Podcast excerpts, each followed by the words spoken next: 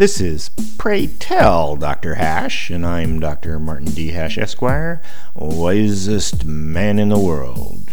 Because the competition just ain't that tough. And these are things I wish someone had told me. Today's topic bullying. Childhood is a traumatic time, but monsters in the closet are nothing compared to the fear induced paralysis caused by bullies.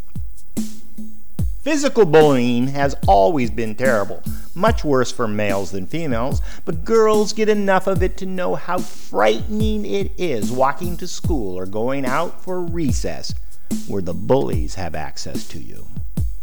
Thankfully, bullying has been recognized for the evil that it is, and society is finally trying to get a handle on it. One down, Subtle bullying, however, though it doesn't involve violence or verbal abuse, is just as effective a weapon and impossible to defend against.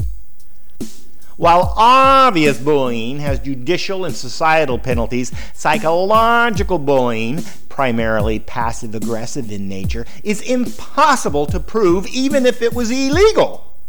Don't do what the bully wants, then you'll suffer ridicule, shunning, and insult. And crafty psychological bulliers rarely reveal themselves beyond those they are bullying.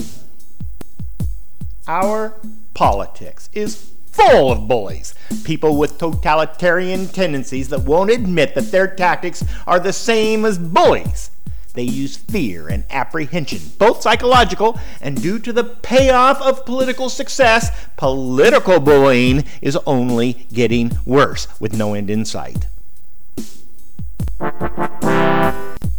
For more, see my website at martinhash.com.